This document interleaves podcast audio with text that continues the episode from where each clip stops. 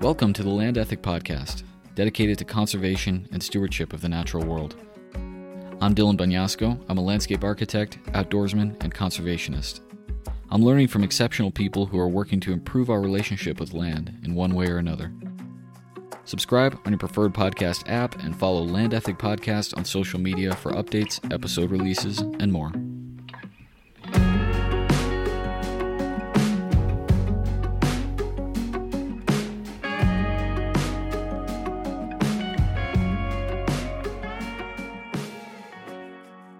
Robert Kent is the Texas State Director for the Trust for Public Land, where he leads a team of colleagues and volunteers working to make the health, climate, equity, and community benefits of parks and nature accessible to all.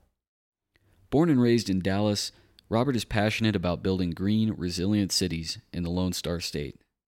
Since joining TPL in 2014, Robert has led their work to develop networks of parks and trails across southern Dallas, develop an open space plan for the city of Fort Worth, and acquire hundreds of acres of land for new parks throughout Texas, to name a few things. You'll hear about Robert's formative time at Baylor University in my hometown of Waco, Texas, his international studies in Scotland, his Appalachian Trail through hike, and all about the TPL's work in Texas communities. From dusting off historic plans for urban greenways and parks to the $2 billion idea for a Texas Land and Water Conservation Fund. Having grown up in Texas myself and spent some time in these communities, this conversation was particularly inspiring to me. Some of the same issues we're talking about are what led me to pursue a career in landscape architecture in the first place. I believe wholeheartedly that the work that Robert and his colleagues are doing will measurably improve the lives of Texans by providing access to much needed outdoor spaces. Head to tpl.org to find out more and to see some of the projects that we referenced. Thanks for tuning in. Here's episode 43. Cool. I've got Robert Kent on Zoom, Texas State Director at the Trust for Public Land. What's going on, Robert? Hey, Dylan. Glad to be here. Hey, thanks for joining. I like your hat. Thank you. I'm wearing my Trust for Public Land hat with our new logo, um, which uh, we've gotten a lot of compliments for this since we rolled it out about a year ago. The previous logo was a green box that a lot of people confused for the HR block logo. Right, right. I'm just thinking we could do their taxes, um, and uh, had to disabuse them of that notion. Yeah. Um, but the new logo, I think, looks great and really, uh, you know, articulates our vision of parks and green spaces for everyone. Also looks like a shovel, um, so you can ah. imagine uh, you're out there with a shovel helping to make these parks happen. It's slick. I like it. Well, we got connected by uh, by a fellow who listened to a few episodes and thought that that you'd be a great fit for the show. So first of all, thanks Ryan for setting us up. I yeah, absolutely. Yeah, in in looking into some of your work there in Texas, I realized we've got a lot in common. I'm a I'm a Waco guy myself. I grew up in Central Texas and spent most of my life there until moving to Tennessee and, and now Colorado. But excited about some of the work you're doing there, man. It's much needed. I think uh, you may have seen uh, into the background that I'm a Baylor grad. I did. So uh, spent four years at that magical city known as Waco, Texas, and uh, my whole family went to Baylor basically. So we're kind of steeped in um, Waco and Baylor Bears. My grandparents lived there for a little while too, um, so know the area well. Cool, nice. I'm a trader. I, I ended up going over to Fort Worth to, so I'm a Horn Frog. Oh, but, uh, okay. Uh, I see that you're doing some important work up in Fort Worth as well, which I want to get into. But yeah. yeah, tell the folks about kind of what your background is and how you got into this work with the the Trust for Public Land. Yeah, well, um, Trust for Public Land is a national not-for-profit organization, and our vision is to connect everyone to the outdoors. Um, you know, we know that when people have close to home access to parks, nature, trails, green spaces, uh, they're happier, they're healthier, they're more connected to each other, um, and it's good for the planet too. Um, and so we're working to make that a reality for everyone in America. Um, a lot of that work in cities crystallizes around this idea of the 10 minute walk. That we want everyone who lives in a city to have a park or trail within a 10 minute walk of home. And right now, about 100 million people across the country do not have a park or trail within walking distance of where they live, including 28 million children. Um. And uh, you know, those are some staggering figures there. particularly we consider the health implications of um, being outside. And um, you know, we feel a great sense of urgency that we've got to make this um, reality of having everyone being able to get outside uh, come to pass as soon as possible. It's a tall order, man. And some of these places where urban planning throughout the 20th century really didn't leave a lot of room for open space, and you've got this this sort of development that's dominated by the automobile. Yeah. The the walking and biking aspect of it was really an afterthought, and um, I, I think this is a a really difficult task, but a super super important one, like you said, for people's physical and mental health. I would say not even an afterthought. It wasn't even an afterthought. Right. Um, it was intentionally designed in a way that uh, sidelined walking as a uh, antiquated, outdated way of moving around um, the city. You know, I think that humanity, uh, certainly in America, we put a great amount of faith in technological progress. Um, and if you think about how cities were designed 100 years ago and how they're designed today, I mean, radically different because of the automobile. Yeah. And we take it for granted, having grown up with the automobile around us. It's like a fish in water. You don't know what water is. You don't know any other way of being. Um, but when you think about how cities used to be designed, when the primary mode of transportation was walking, um, maybe riding a horse, um, maybe uh, riding a streetcar.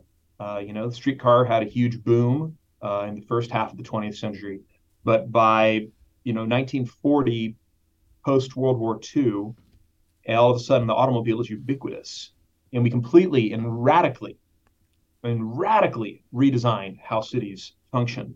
Yeah. Um, to put the automobile as the supreme and only important metric for how they're designed. You know, it drives everything about how the urban fabric looks to, you know, number of parking spaces, you know, uh, gas stations, you know, why we have huge arterial roads that are basically highways running through neighborhoods. Um, and it's only been in the last, you know, 30 years uh, that uh, we've seen this shift that's saying, hmm, maybe we need to rethink this. Maybe this wasn't such a great idea after all.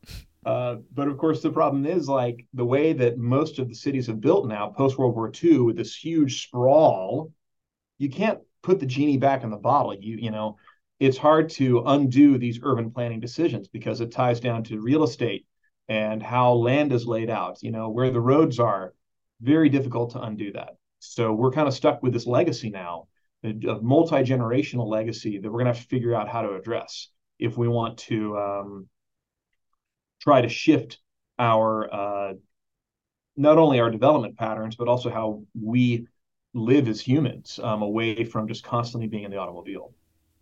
So you're relegated now to piecing together small parcels of undeveloped land or, or trying to retrofit these already developed areas to to include open space now. I think it's a it's an interesting puzzle and, and I want to get Yeah. into some of your examples here in a bit. Did, did you study this stuff at Baylor? Uh, I didn't.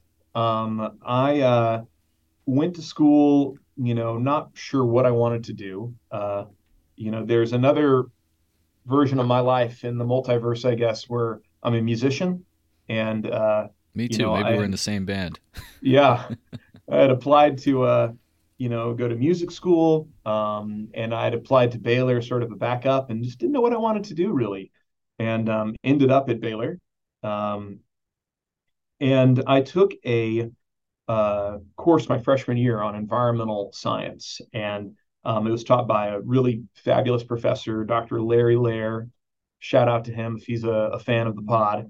And um, you know, it changed my whole thinking about what I wanted to do with my life. Um, I uh, saw the size of the challenge that we're facing as a society and as a human race with regards to environmental issues. Um, and really saw that there was a role for me to have my life intersect with that and hopefully help make a difference. Um, so I changed my major um, in my freshman year and went, you know, full bore into uh, environmental science and environmental studies. And then I took another transformative class on economic development, focusing on international economic development. And um, that, you know, sparked another interest of mine of how could I combine these two things together. So um, I ended up sort of having a, a it wasn't a double major because I was in a program called University Scholars where you get to choose your own major and choose your own courses. But I focused all of my studies on um, environmental uh, studies and economic development, you know. And uh, when I left Baylor in 2009, my plan was I want to go, you know, work for USAID or World Bank, you know, go to Central America um, and talk about, uh, you know, and, and, work on issues of sustainable economic development. You know, how could we deploy small scale solar um, to electrify rural villages? Um, you know, I went on to get my master's degree in economic development at the University of Glasgow in Scotland, where oh, I cool. further studied these issues. Um, but uh, when I came back to the States in 2011, much like today, we were in one of those seemingly endless budget crises that racks Congress. And at that point, uh, Congress had made this devil's bargain where um, they would raise the debt limit in exchange for drastically cutting government spending on a number of issues, including international development, international aid. So um, I kind of couch surfed around DC for about six weeks. Uh, you know, slept on my cousin's couch, literally, and uh, took a lot of informational meetings and interviews with agencies, World Bank, and you know um, other groups that are focusing on international development. And they all said, "We'd love to hire you, but we're not hiring anybody. In fact, we're letting people go right now because of these budget yeah. cuts." Um, so, uh, you know, came back to Texas with my tail between my legs. Really, moved back to my parents' house. Um, and wasn't sure what was next, but had to recalibrate. So, what was Scotland like? How long were you there? I was in Scotland for um, a year. Uh, lived in Glasgow, um, which is on uh, the western uh, side of the country. Um, I uh, moved over there with a suitcase and um, uh, you know a, a, a, place at school and not much else. Um, I was fortunate to have a scholarship from the Rotary Foundation, um, and that's what allowed me to have that experience. But uh, just fell in love with the country and with the people, um, with uh, the city of Glasgow. Uh, you know, it, Glasgow's got an interesting reputation, but by 2010, 2011, when I was there, it was um, going through a real renaissance um, mm. and a lot of excitement and momentum um, around what that city could be and uh, the development there. Uh, so I, I, just had a great great experience. That's awesome. I know a few people that have gone for masters there. I guess they do they accept a lot of international students. They do, yeah. Um, they have a lot of international students to come through. Um, they have a couple one year master's programs, um, okay. which I think is uh, certainly enticing to international audiences as well.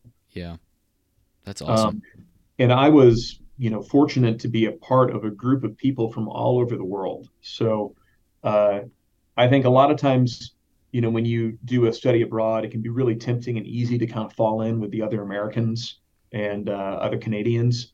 Um, and I really made an intentional effort to say I want to get outside that group, and certainly had friends who were from North America, but this group that I was with, you know, we were with people from Brazil and from Japan, uh, from Africa, from Bangladesh, uh, from other countries in Europe, and um, it was the most diverse and most um, international group of friends I've ever been a part of. Um, you know, we still keep up with each other, and uh, I really cherish that experience as uh, helping to open your mind, open my mind about um, you know what it's like to live in the rest of the world. Yeah, that's a fantastic experience, man. I, I hope that my kid gets to do something like that. I, I went backpacked for about six weeks after college, but it was it was one of my favorite times of my life. I wish it could have gone on longer, but similarly to you, I came back to Texas with no job and stayed at mom and dad's for a few months to try to figure yeah. things out. How did you get out of that when you were when you were back at mom and dad's house? Well, um, I had uh, the fortune of um, getting to meet someone who was uh, in the environmental space in Dallas who uh, was focused on air quality issues of all things. And I came to her and said, uh, you know, I'm here in town. Uh, I didn't think I was going to be in town for long. You know, I th- think I said to her, I, I fully expect I will be in DC within six months. Um, but, you know, if I can volunteer for you for a few months, you know, just to keep the resume fresh, I'd be happy to do that. And she said, well, uh, I don't really have a need, but, you know, there's this other organization that um, is hiring an environmental program director. Uh, you ought to go talk with them.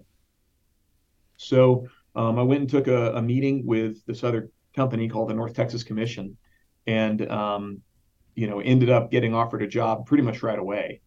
And uh, ironically, at the same time, I had finally received an offer for employment in DC, not in international development, but with a research company writing research reports. And um, I kind of looked at the two offers side by side, and when I really compared the cost of living of how much my dollar be worth in Dallas versus in DC, it was a pretty easy decision. Right. Um, yeah. To, to, take the job in Dallas. And uh, even when I took that job, though, I really thought, okay, I'll do this for like a year. I, I literally thought to myself, what is the shortest amount of time I can work this position before it's polite for me to leave?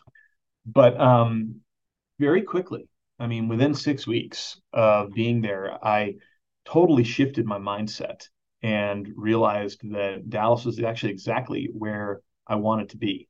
Um, you know, the city, maybe it was just like being an adult and no longer being a, a, a child and having a new exposure to different parts of Dallas. But there was a lot of exciting things happening in Dallas around that time. Um, one of the big ones was the opening of Clyde Warren Park, mm-hmm. uh, which is this really amazing park built on top of a freeway. So there's a freeway that is um, built through a canyon that divides the two parts of our central business district, the downtown and uptown area. And um, some visionary leaders for the city said, let's build a deck on top of that freeway and put a park on top of that. And so that opened in 2011. And um, I remember going to the grand opening and just being like, wow, this is amazing. And it inspired me to think about you know, what other ways could Dallas be different? And looking around and finding there are a lot of other uh, innovative um, and exciting, dynamic leaders who were trying to change that conversation for Dallas. So, uh, you know, I kind of realized this is a great spot to be in, and it's a chance to help shape things um, here in my own backyard.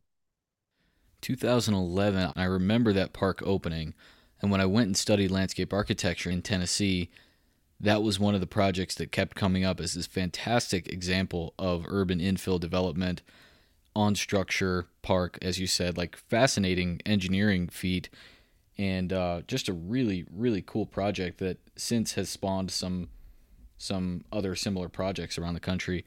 Yeah. Um, that's a that's a great example. So, you know, North Texas, I think, is so apt for the kind of work you're doing it's a big flat expanse of prairie that I think folks don't necessarily understand the ecological value of those spaces and it's subject to this insane sprawl. If you look at a time lapse of that part of the country, Fort Worth and Dallas are just slowly joining into one massive metroplex.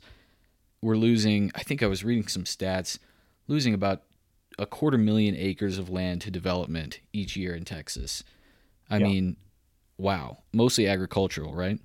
Yeah, I know it's wild. Um, so I was looking at the recent census um, statistics about fastest growing county counties, and uh, I believe that five of the top ten are in Texas, and three of those five are in North Texas, DFW, Kaufman, Rockwall, and Parker County. So if you look at the area, you've got Dallas County and Tarrant County, and then adjacent to those are Rockwall, Parker, and Kaufman. Um, and uh, it's absolutely true that land is disappearing by the minute. Um, my uh, my grandparents, um, before they passed, owned a ranch in Rockwall, um, which used to be this sleepy little town, the smallest county in Texas, um, just outside of Dallas. And you know, we've been going out there for 50, 60 years, I think is when they bought that property in the 60s. Um, and it's been amazing watching how uh, development is just gobbling up everything around it. And so now their property is just sort of the final holdout. Um, you know, it's all development around it on all sides. And uh, we still say going to the country, but it's not the country anymore. Um, and uh, that's playing out all across DFW. Um, it's a race to the Red River right now as well. So when you are driving south from Oklahoma into Texas, you cross the Red River. And I did this trip just a couple weeks ago. Um, actually, I was coming back from a canoeing uh, paddling trip on the Buffalo River in Arkansas. Oh, nice. And as we're coming down um, US 75 and you cross the Red River, I mean, almost within a minute, you can see the first rooftop. And it's very prominent because it's a big, a big McMansion house. Yeah. You know, you see that rooftop popping up there on the edge of the prairie. And it's like, that's it. That's the wall. And, you know, next year it'll be another several hundred yards out and 100 yards out. And you keep growing and growing. And I mean, it seems to me like I used to think the Red River was a stopping point. I'm not sure that it will be. Um, mm. I think we're just going to keep expanding unless we can find a way to um, change that development ethic. So lots of space, right? An economically friendly state, no state income tax, uh, business friendly. You've got, as you said, sort of a development ethic of well, let's just keep going north, east, south, and west. There's yeah. more space. Uh, I watched it happen all along the the highway, the I-35 north south corridor. Growing mm-hmm. up, visiting Dallas, visiting Austin, and now one by one, all those little towns just kind of are subject to strip mall development. How do you change something like that? The way that people begin to develop these these highway towns. It's hard. How do you fight gravity? Yeah. You know, um, I think that so much of this, again, it's that fish and water concept that we are now two, three generations into a car first development pattern. And so you and I, as millennials, don't know any different. And it's hard for us to even imagine what that would look like. You know, going back to traveling in Europe, right? Mm-hmm. That's why European cities are so charming to us because I think that when you visit one of these European cities, it taps into something deep and primordial in our brain about, oh, it feels good to walk. Yeah. Man, it feels good to be around other people. Step outside your house and see there are other people on the street. And the architecture has ornamentation and cultural character, vernacular. Yes. It's not cheap, as cheap as possible with with no character, no no regional value. Um, yeah which we experience in a lot of parts of the U.S. Yeah, absolutely. So, you know, I think to change that, uh, I don't know. There's a couple ways to think about it. Um, I often think about maybe one of the best ways, best things you can do to help conserve natural lands, working lands in rural areas is to make your core cities as livable and as um, uh, enticing as possible. So that's everything from, you know, the physical infrastructure of density, of parks and green space, but also um, other elements like schools. You know, one of the biggest drivers of outward migration of families is schools. Um, if your urban core school district is not perceived to be a uh, quality choice for your children, then I mean that is um, a very understandable and laudable human instinct, I think, to say, well, I need to go to the place where my children will have the very best chance of success.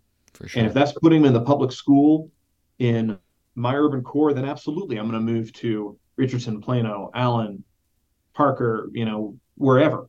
Um, and uh, so it's it's interesting to think that there's actually a connection between sort of your school board trustee race and conserving natural land that's 100 miles outside the urban core.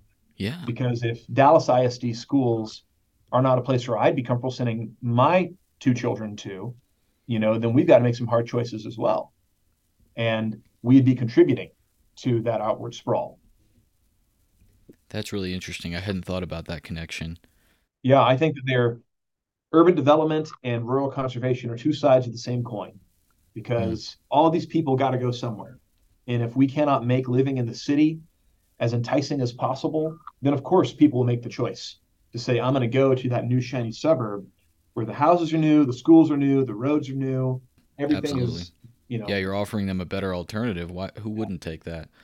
So, yeah. as a not for profit organization, how does the Trust for Public Land work on these issues? How do you operate? Yeah, um, so Trust for Public Land, we we're kind of tackling it from all sides, uh, which is what makes this job so exciting. Um, you know, we got our start really as a real estate organization, and um, in the interview with uh, my former colleague, you know, he talked about that a lot. Um, the folks who um, founded this organization were uh, a lot of lawyers, um, real estate professionals, you know, uh, people who know how to work a land deal, um, and a focus on let's go find those most important natural places and purchase them and transfer ownership over to a public agency so that they can be conserved in perpetuity for the benefit of people forever. Um, and so that can take the form of, you know, buying the last privately held inholding in Zion National Park, you know, where basically the park is developed around what was once a privately held piece of land, and then working with that landowner, say we're going to buy that and then convey that to the park system. Um, or uh, you know, in a city like um, Austin, uh, we can work on um, purchasing open spaces uh, and conveying those to the city park department. Um, so Barton Creek Greenbelt, uh, if you're familiar with that, in the 90s, that was the largest privately owned ranch in city limits. Um, really? It was uh, the I believe it's called the Gaines Ranch, and um, it is the creek, Barton Creek, that feeds into Barton Springs. Um, and in the 90s, the family that owned it, uh, you know, was looking for what to do with this property. That you know, you're not going to operate a ranch in the middle of the city in downtown Austin, um, and so a developer was on the cusp of purchasing that ranch, and they were going to turn it into houses and apartments and shops and retail and all those things that we need all those very important things that we need. Um, however, uh, the community around there thought, you know, perhaps there's another way, and um, worked with the Trust for Public Land and my predecessors in this company uh, negotiated the purchase of that ranch and um, then conveyed that thousand acre property to Austin Parks Department. And now it is the Barton Creek Greenbelt um, one of the most cherished natural areas in Austin and frankly all of Texas. And uh, that was because we had some very smart uh, real estate guys who um, were um, wanting to uh, uh use that power, that skill set to uh, protect these important natural areas. Um, in recent years, we have really leaned in on our city's strategy and thinking about how we can apply these same skill sets within cities um, and new skill sets as well. So, in addition to all of this real estate work, um, we also have a whole body of work that focuses on park design and development. Um, and, um, you know, we have uh, teams that um, specialize in working with communities and working with city park departments, county park departments uh, to understand what are community priorities for their green spaces, coming up with designs that match those community priorities, and then getting those things funded and built. Um, and that's been a lot of our work in Dallas since I've joined Trust for Public Land um, in 2014. Wow. And you were part of opening up that office, right? Or or it's a more I recent was, yeah. addition. Yeah. So um, you know, I was hired in 2014 to reopen the Dallas office. Uh, we've got a legacy of work across Texas that stretches back to the late 70s. Um, we've helped purchase over 43,000 acres of land statewide, and um, that includes about 1,800 acres here in the DFW area.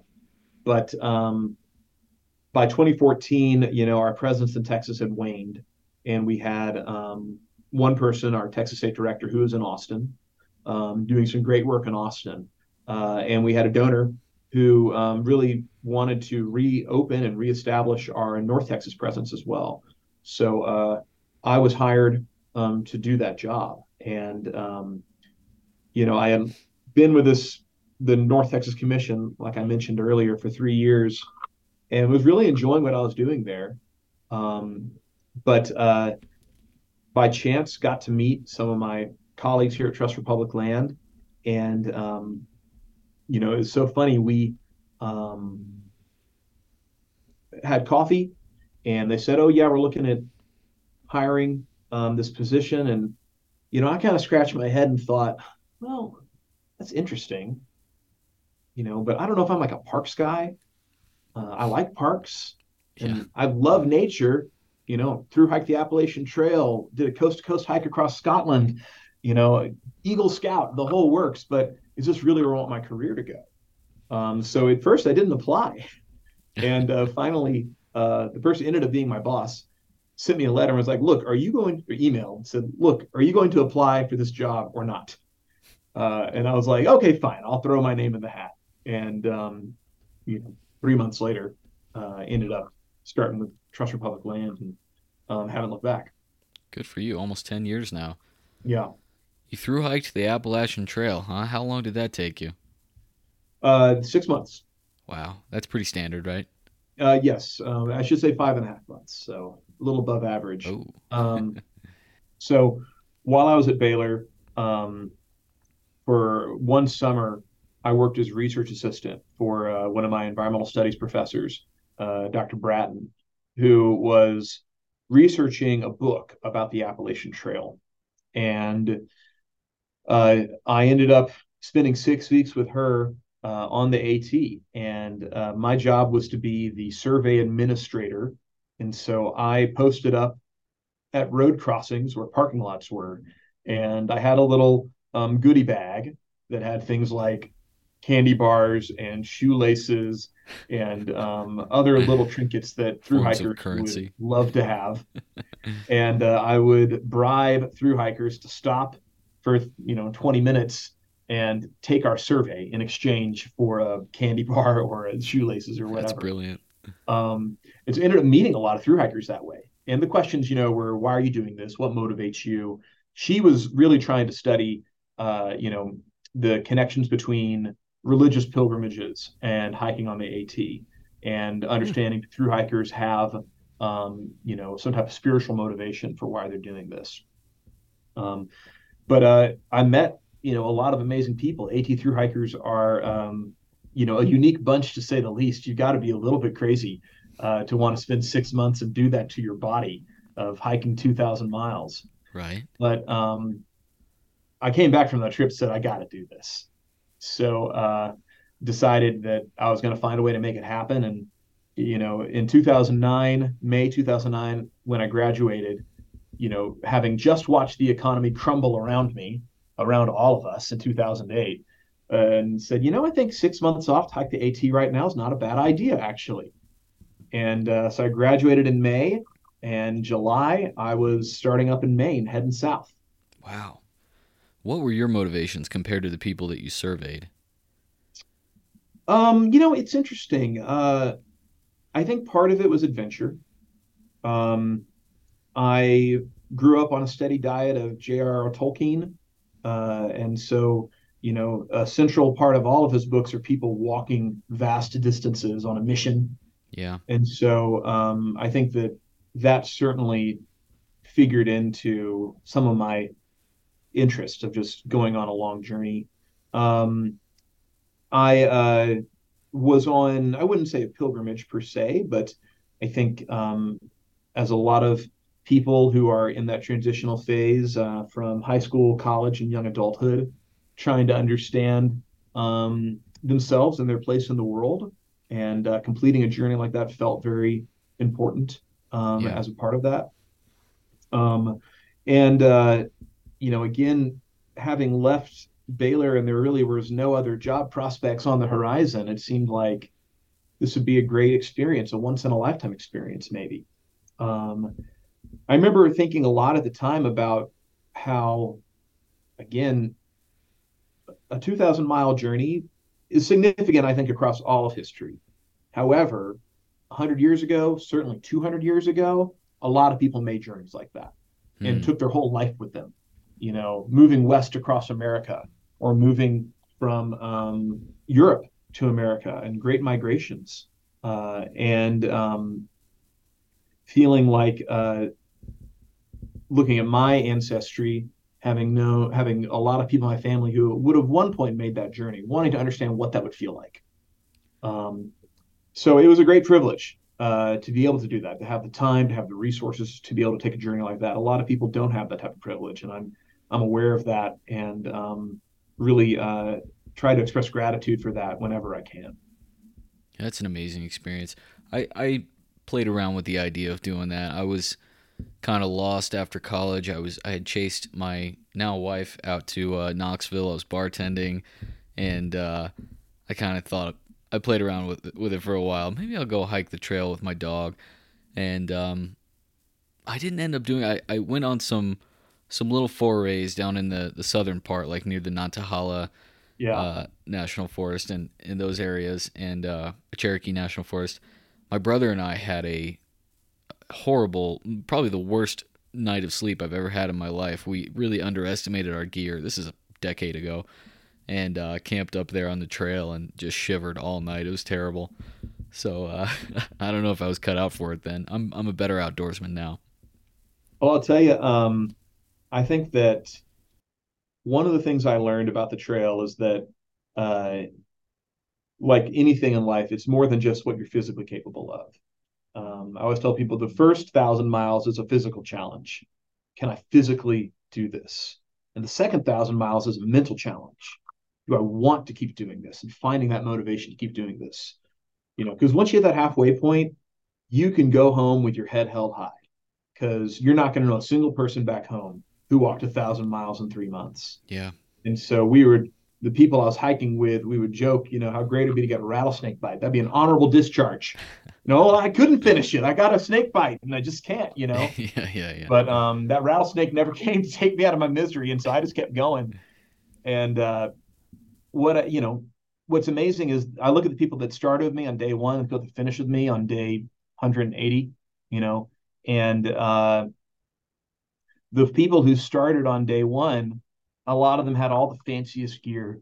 You know, there was this one guy who was super ultra light, very um, you know, looked down his nose at people who had older gear that weighed a lot. And oh, you, you know, that that sleeping bag that, that's got to weigh at least six ounces more than mine does. And I'm sleeping in a mylar sheet that you know weighs just a sheet of paper. And uh, you know, I remember he had a stove that only burned on fuel that you gathered. So wood burning stove, and this was hmm. all the rage. Uh, well, it turns out that July 2009 in Maine was the rainiest summer Maine had had in like two decades. He couldn't light a fire. He couldn't get his food warm, and he he bailed out on day two.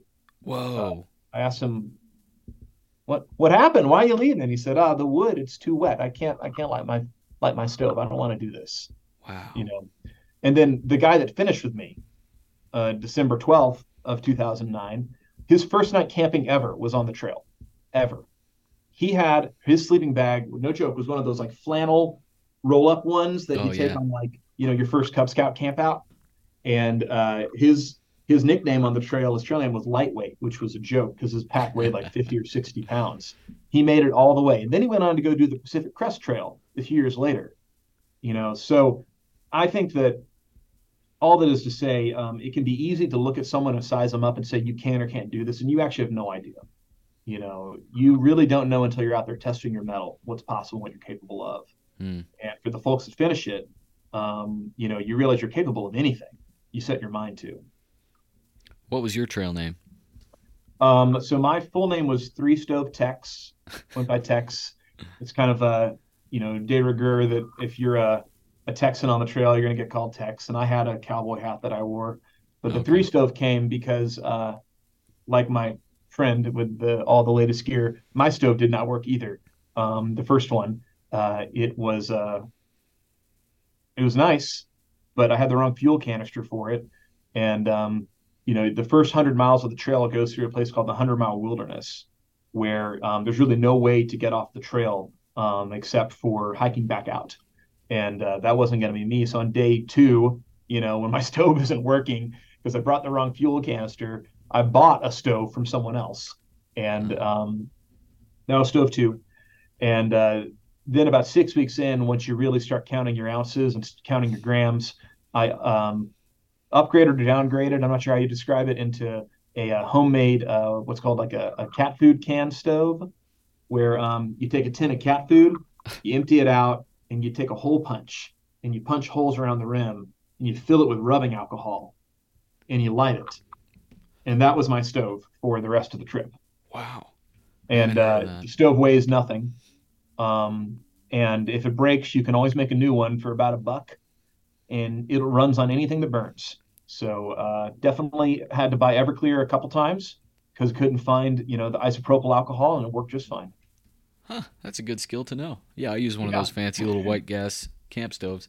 Yeah. So, what would you say? I guess now in your work, what what did you take away from that experience, or or you know, what do you think about now when you're doing this sort of community building work? Anything that really stuck with you from that Appalachian Trail through hike? Hmm. It's an interesting question. Um, you know, I think that it certainly influenced my interest in trails and interest in um, nature corridors.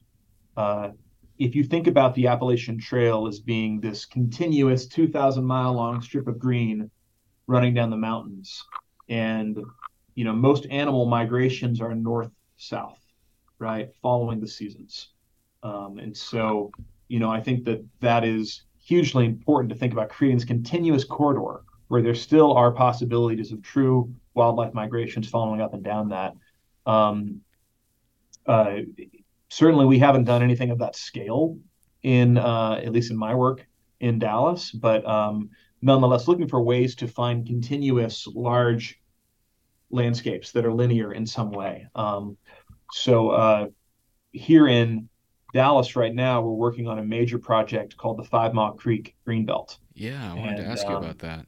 Yeah, uh, Five Mile Creek is uh, one of the tributaries that flows into the Trinity River in Dallas.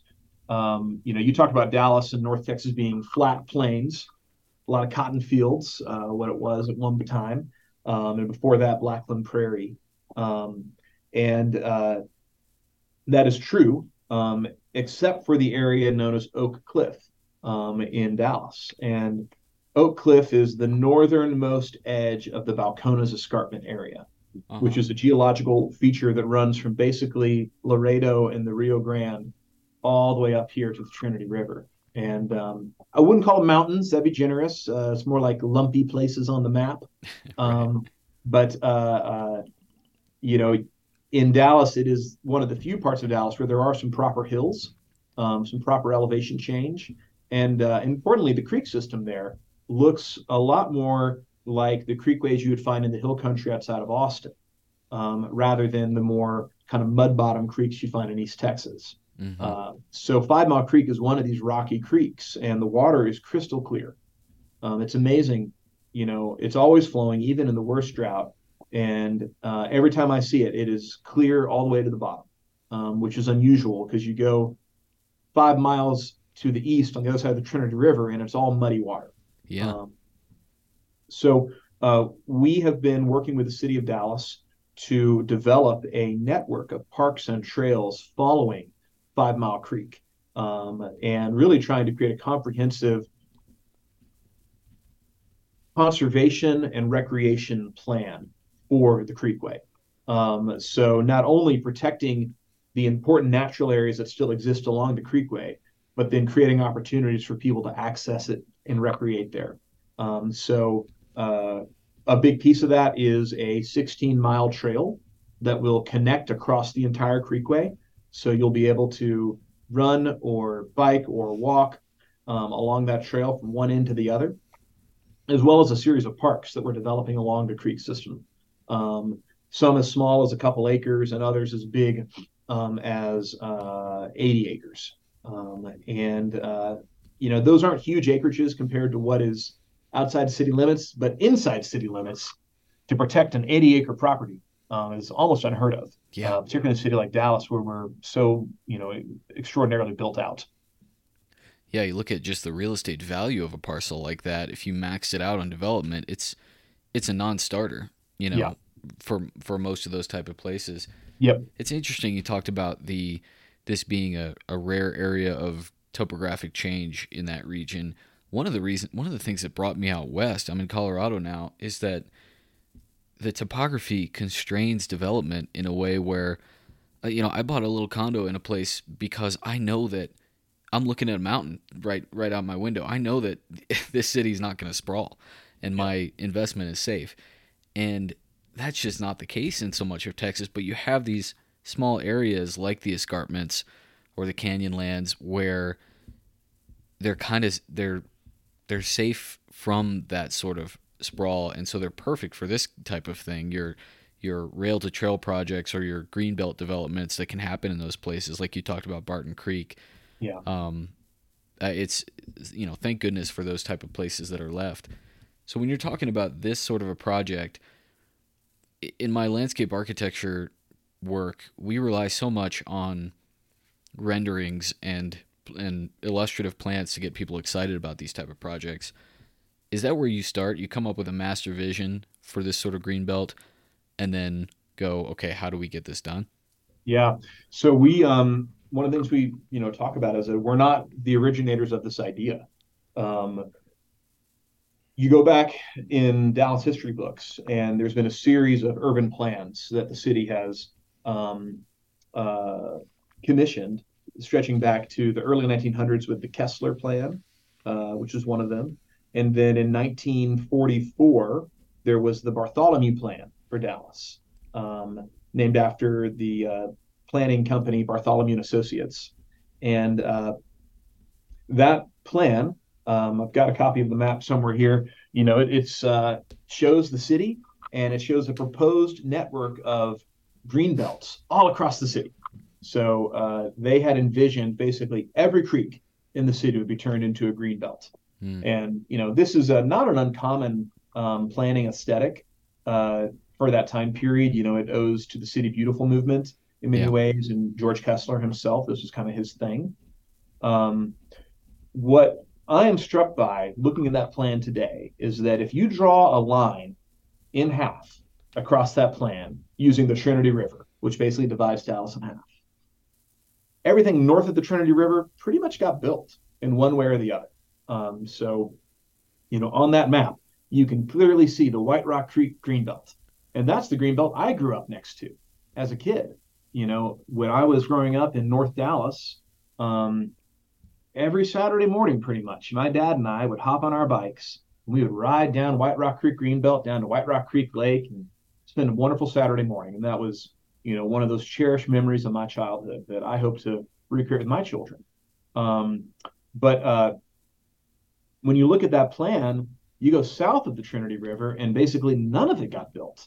Um, and when you look at the history of Dallas as a Sunbelt city um, that was as segregated as any other city in the South, Yeah. and you realize that south of the Trinity River is where most people of color lived, um, where most communities of color in Dallas were, it's no surprise at all, actually, that none of that got built.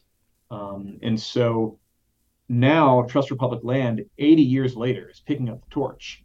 And we feel like it is our duty to make real this eight decade old promise that was never kept for the residents of Southern Dallas. Um, particularly when you then layer on top of that the economic disparities, the health disparities, the equity disparities that still exist to this day. And you realize what a huge impact having a safe, close to home place to get outside and enjoy all the benefits that come from being outdoors um, health benefits, community benefits, economic benefits. You know, it's shocking that the city hasn't done this yet. And Trust for Public Land, you know, we are in a position uh, where we can make good on this commitment for the city. So, you know, we view our role as kind of this developer in a way. You know, it's a lot of the same skill set. Like we have to, um, whereas a developer is, you know, building a capital stack with investors to help buy land and build buildings and and have people come occupy those spaces. You know, we have to find philanthropic investors. We have to build a capital stack that layers in public funding. Um, we have to still go buy a lot of land. Uh, we have to do a lot of design work with landscape architects and planners. We have to manage a construction process just like a developer would. But our end product is a park, is a trail, is a community asset, is a piece of urban infrastructure. Um, but uh, it takes all the same skill set going into it. Yeah.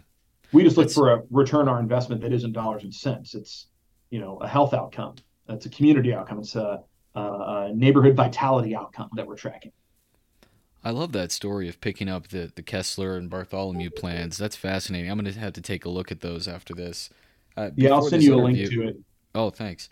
Before this, I was looking at a demographic map of Dallas because I've spent a little time there. My wife is from there, hmm. and um, what part of town is she from? Uh, sort of Highland Park area, not yeah. probably not far from where you grew up. I uh, I've been on Turtle Creek and Katy Trail and those nice areas, and I go, oh, Dallas has got something going. And then you cross the tracks, you cross the river, and you go, yeah. wow, this is a yeah. totally different environment. It is. Um, yeah, and when I did some work on the Atlanta Beltline, I was doing with with in my landscape architecture work an extension of the Atlanta Beltline Trail that was going through one of the most historically underserved parts of Atlanta. And there were a lot of fears that this was going to continue this radial gentrification that had kind of happened with other parts of the trail where they make it nice, they bring in all these new amenities, all yeah. of a sudden the residents are priced out.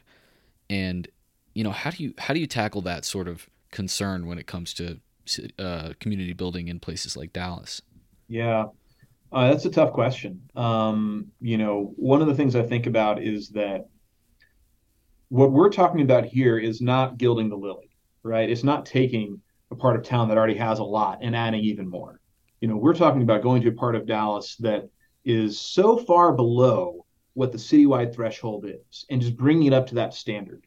Yeah. Um, and I'll, I'll give you the data for that. So in Dallas right now, the percentage of the city that has a park or trail within a 10 minute walk of home is 73%. So 73% of Dallas residents can walk outside their front door and get to a green space within a 10 minute walk of home. Okay. However, in the area around the Five Mile Creek Green Belt, that percentage is 54%.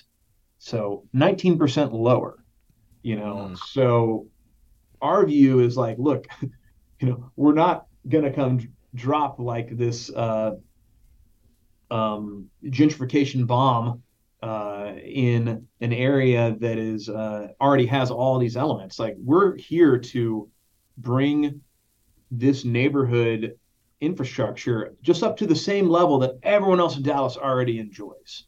Um, yeah. And what we found in conversations with neighbors is that, generally speaking, neighbors are pretty excited about having this type of amenity. Um, you know, because they look around at other parts of Dallas that do have a great trail nearby, that do have a great park nearby, and they wonder why don't we have that? Yeah, and just to clarify, I don't think that gentrification concerns are um, a reason to to stop doing what you're doing. Sure. You know, I, I I fully believe in the value of, of what you're doing. I just think that's a it's a tough thing to tackle when you go, well, we want to make improvements, but then we want the, we want these for the people who are already here. We don't want to displace anyone. So yeah, um, it can be tricky, but I think you're going about it the right way. Yeah, no, it's tough. I mean, there's there's of policies that um, are getting kicked around, which I think are really interesting. Um, some of them are, you know, policies around uh, limiting development rights uh, of certain properties, which is a way to tackle it. Uh, I think that where I sit, it's best to rely on and always go back to the foundation of what are your local residents, your local neighbors, the people who are actually impacted by this want to see happen there. Um, and uh, that means, you know, uh, here in Dallas, just recently, a neighborhood that is um, really experiencing a lot of uh, gentrification um, voted to put in place um, a policy that will limit uh, the development that can happen in that neighborhood uh, that basically says uh, if you're going to tear down a home, you can't build a much bigger one in its place. Mm. Um, and uh, I think that some private property rights folks look at that and say you're impinging upon a private property owner's right to realize the maximum value from this asset that they own. Um, and my response to that is that may be true, but if this is what the neighborhood wanted, if this is what they voted for in a democratic process, you know, I mean, you kind of have to follow the will of the neighborhood there, and um, that may be uh, finding solutions like that are maybe the way to go. For us out here, it's limiting short-term rentals in a lot of these mm-hmm. mountain communities that are really making they're you know driving up the price the price of these real estate assets and kind of destroying community fabric a little bit. Yeah. Um, to a degree, uh, that's that's a complicated issue, but a lot of communities out here are voting to limit or do away with Airbnb and VRBO, and yeah. So um, that's a little unrelated. Uh, tell me about the Texas Land and Water Conservation Fund. I just read about this like this morning, so I know nothing about it. Yeah, um, it's a it's a pretty remarkable concept. Um, so Texas is one of like 10 states that does not have a permanent dedicated source of funding for conservation. Um, you know, Texas is also uh, 95% privately owned. Um, so uh, that makes us a little different compared to other states that are Western. Uh, Texas really isn't South, it's not East, it's not West, it's its own thing. But yeah. nonetheless, you know, BLM does not have a huge presence in Texas. Well, and neither does the U.S. Forest Service or or any other um, uh, national agency. So uh, the Texas Land and Water Conservation Fund is is an attempt to help create uh, a permanent, dedicated source of funding to do this vitally important conservation work, um, but to do it with a real Texas centric perspective. Um, so uh, the concept is to capitalize this fund with um, an amount of money uh, we initially have been asking for two billion dollars. We'll see if we get that. Um, but uh, capitalize. Where's that coming from? Uh, there's a couple ways it could happen. The way that we had hoped it would happen would be through the current existing budget surplus in Texas. Okay. Um, right now, Texas has got this huge surplus, I think the biggest ever.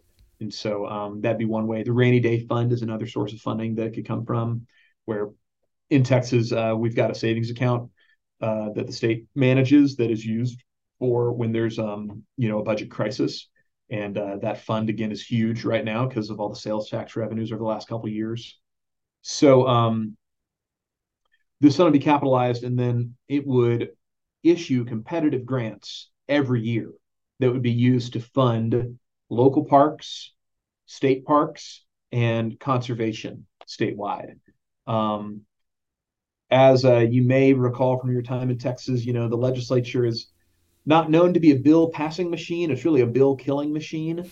Um, and uh, there's a lot of uh, momentum right now around the need for funding conservation in Texas. There's a couple other proposals that are working their way through the ledge as well. So we're going to see kind of how things shake out over the next four weeks. We're kind of in crunch time right now. But um, I'm hopeful, I'm optimistic actually, that it, once the legislature wraps up its session in June, there's going to be uh, some landmark funding for conservation in the state. And whether it's our prod, our fund or whether it's the Texas Park Centennial Fund or something else, you know, it's going to be at the end of the day a win for conservation in Texas. First of all, I've never heard of a government having a budget surplus, so that's yeah, it's kind of wild. That alone is exciting. I, I know there's a ton of people moving to Texas, and, and I'm sure that's most of the reason. But when wow. you limit government as much as we've done in Texas, you know, it doesn't take a lot. So there you go. Yeah, that's great. Other states should be paying attention. So, would that be an endowed fund that would then sit and grow money and, and be used for these sort of acquisitions? Like, how would that once you get yeah. the, the capital? How does that work? Our initial our initial concept was just that that it would be an endowed managed fund, and we would use the interest earnings off of it to fund these grants. So, at two billion dollars, um, then assuming five percent interest a year, you know, you're looking at $100 million a year that could be granted out. Um, I think that uh, at this point, the conversation is shifting more towards a spin down. So one shot initial capitalization, spin that money down, and then replenish at a later date. Hmm. Um, and uh, you know, it's kind of like, do you want to be like the smartest kid in the room or like the best looking kid in the room? You know, I think that ours was maybe the smartest. Um, but not necessarily the best looking. It's kind of complicated. You're like, oh, an endowment, and who's going to manage it, and what about the market and interest rates, and you know, can't we just like spend that money?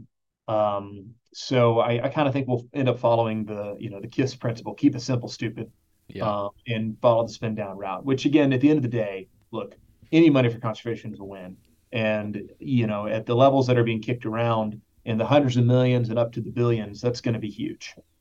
Wow. Well, good luck with that. I hope that's I hope that comes to fruition. Yeah, uh, absolutely. We, we, talked about a, a decent range of your purview here in, in Texas. I guess I have a few other project examples. I guess which ones are you most excited about, or, or do you want people to know about of the things that you've worked on? Yeah. Um. Well, you know, our work in tech or our work in Dallas right now is really where a lot of our focus is. Uh, this Five Mile Creek Greenbelt project. Um, I think it's going to have a transformational impact um, on our city. Um, I think that uh, this work that is happening in the legislature, if and when it comes to pass, is going to create a new source of funding to do this work all across the state, which is huge. You know, park departments are constantly strapped for cash. Um, you know, in Dallas, the needs inventory is like two and a half billion dollars. So people go around, they look at their parks, and they're like, oh man, these parks are so crummy, and you know, they can't pick up the trash, and uh, you know, we should. It it leads people to say they shouldn't invest in parks, but I think that from the park department's perspective, in many cities, they are um, operating from such a scarcity mindset.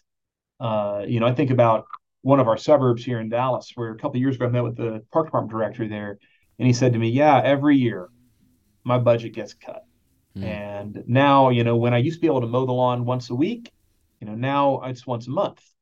And that leads to this um, downward cycle, uh, downward spiral where citizens visit their park, they're in bad shape, and they say, the city can't even take care of what they have. So why should we give them even more?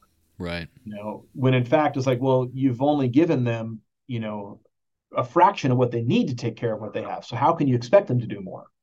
Um, so uh, I think finding new sources of funding, um, like what is proposed in the Texas Land and Water Conservation Fund, uh, I think is really important. Um, additionally, we're working in Dallas now on a pretty exciting concept for you know going back to what we talked about earlier, like how do you create park access in areas of in cities and communities that are already developed, where there isn't any new land, uh, empty land that could be um, could be uh, developed. And so we're now working with the city of Dallas to analyze all of the property that the city owns that is not being used uh, for any other purpose. And we're going to prioritize those and figure out which one of those could be quickly and easily turned into a new park. Um, so we've got uh, you know all the data. We've got a very sophisticated um, GIS department within Trust for Public Land, and I don't know if your listeners know what that is, but basically computer assisted mapping um, that creates very sophisticated uh, um, models and analysis that can help prioritize land and understand where the important pieces to meet whatever your objectives are. So in this case, developing parks. So we're going to prioritize that list and basically come back to the city and say, okay, these are your top you know 10 choices and uh, then what we want to do is move into a development where um, we can do a rapid uh, development process that uses um, hopefully uh, a reasonable amount of resources you know so these aren't going to be you know your 50 or 100 million dollar park right we're talking about let's get a playground let's get a walking trail get some benches some signage you know really make it for the neighborhood um, yeah and do it quickly. Uh, you know, going back to what I said earlier, there's 28 million kids in America that don't have a park or trail within a 10 minute walk of home. And they do not have 10 years to wait for a new park, right? Um, they won't be kids anymore by the time it's done. We've got to find a way to do this now and do it quickly. And so I think these innovative approaches, like what, what we're looking at with Dallas, um, another model is to do that on schoolyards. So, uh, you know, public school campuses are a great way to expand park access. Um, hmm. We have helped do that in Dallas with a couple other nonprofits where we've worked on about 20 campuses across the city. And made those schoolyards open to the public after learning hours as park space. Oh, that's fantastic. Um, and that's a way to provide park access in an area where there is no other land available to build a new park. And you can do that in a couple years. You know, the kids can actually be a part of designing the park, and they're still kids at the end when it's open. I mean, how special is that? You're speaking my language right now, Robert. Uh, you got me excited about what's going on down there, and, and I have some colleagues down there in Texas, so I'm going to be passing this along so they can keep track of what you're doing. Um, but yeah, man, I really appreciate the time, and, and I'm glad that we were able to talk about this because, as I said, a lot of these episodes are focused on millions of acres of public land, and um, this is just a a different way of thinking about about open space and conservation through the lens of community building. So. Uh, I hope people enjoyed this. I, I certainly enjoyed meeting you, and I appreciate your time. And where do you want to send people if they want to learn more about your work? Um, I hope they'll visit tpl.org slash Texas. And um, we have a, our website there. You can learn all about the work that we're doing uh, in Dallas and Fort Worth and beyond. And, uh, you know, I appreciate uh, the opportunity to be on the show and uh, share a little more about um, what we're doing here. Absolutely. Next time I'm in Texas, I'll look you up, man. Thanks, Dylan. Look forward to it. All right. Take care, Robert. Bye bye.